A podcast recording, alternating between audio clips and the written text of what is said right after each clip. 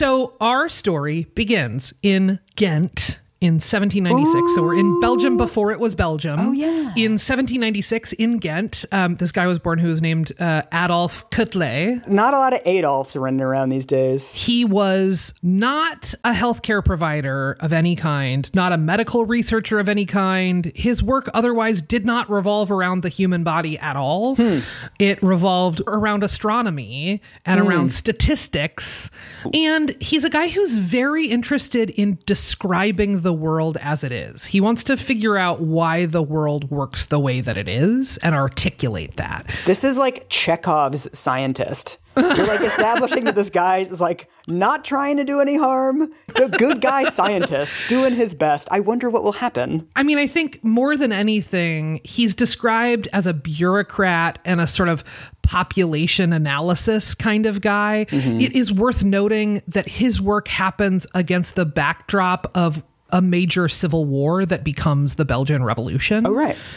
And what he wants to do while Belgium is sort of uh, working toward its independence is to put Belgium on the intellectual map. Never underestimate the importance of like dude insecurities. Yeah. like maybe going a little too fast and like cutting some corners.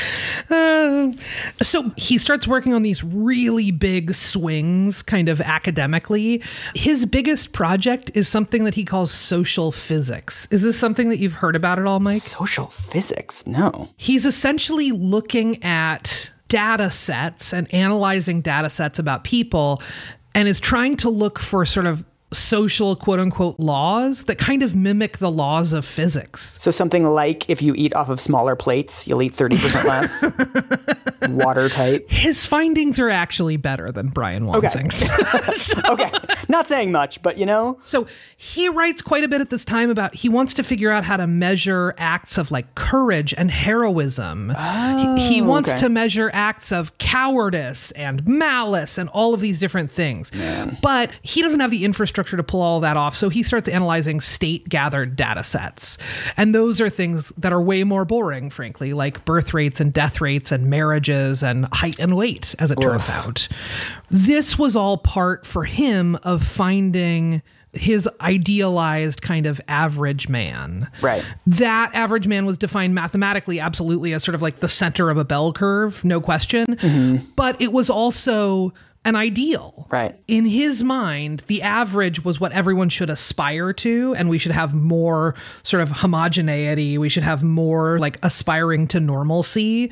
Hmm. He actually says at one point, quote, if the average man were completely determined, we might consider him as the type of perfection, and everything differing from his proportion or condition would constitute deformity or disease or monstrosity. so what's like the output of this? So what he's looking for is some kind of pattern that's like, mm-hmm. aha, here's a secret, you know, key to understanding the human condition. Weird. And that is what leads him to creation of what we later come to know as the BMI. Mm. He's trying to build the case for this idea of social physics, the sort of like laws of human behavior kind of stuff. And he's using whatever state gathered data he can get his hands on and one of those data sets is height and weight data from oh. France and Scotland. Okay. Those data sets are made up exclusively of men, exclusively of white people. Mm-hmm. He analyzes this data, he plots it out, he finds a bell curve, and this whole process and sort of the output of it is called Quetelet's index. He envisions the index being used by the state to help predict the size and shape of the population as a whole. And he's oh. actually very clear at the time that the BMI is not to be used for individual diagnosis or treatment or Right. assessment.